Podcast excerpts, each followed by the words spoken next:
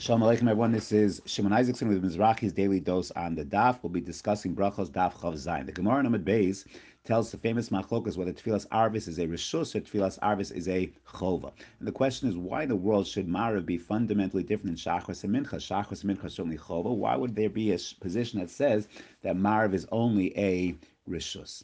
So perhaps this can be understood very, very well if you assume that Tfilos Keneged Karbanos Tiknum. We learned on Daf Chaf Vav Tfilos keneged karbanos tiknum, and then we understand why Mara would be a downgraded type of tefillah, only rishus. After all, we have a korban tamid shel shachar, we have a korban tamid shel ben arbayim. So shachar and mincha keneged those korbanos. The Beis Hamikdash did not have a formal korban at night. The fats and limbs, the evarim and pedarim, were burnt overnight, but no formal korban. So mariv keneged evarim and pedarim is a lower level, only a rishus. But if you hold keneged avos tiknum, that the tefillos were established shachos mincha mara by Avram Yitzchak and Yaakov. So why would Mara be only rishus? Why is Yaakov's tefillah in any way downgraded. So perhaps this can be understood based on a Gemara in Maseches Chulin Daf Tzadi Aleph from the. The Gemara says that when Yaakov was traveling, he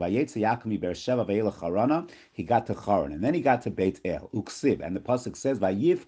He reached that place, and he said, Omar, avarti al vanilo. Is it possible that I would hit this place, Har HaMoriah, where Avram and Yitzchak davened, that I'm not going to daven? In other words, Yaakov did not establish a formal tefillah every single night. He was inspired by the tefillah of the Avos HaKadoshim, of Avram and Yitzchak, and therefore he decided to go ahead and daven. That was the tefillah's arvis. It wasn't a tefillah kavua every single night, but as a result of a unique inspiration that he had from the Avos, from being Keneged Harabayas, being in that place, that by Yif Kavamalkum, that's what inspired him to daven, and that was the tefillah's arvis. So it's not like the tefillah of Avram and Yitzchak, and as such, the inspiration of the Avos is what brought Yaakov to that sense of tefillah at that moment.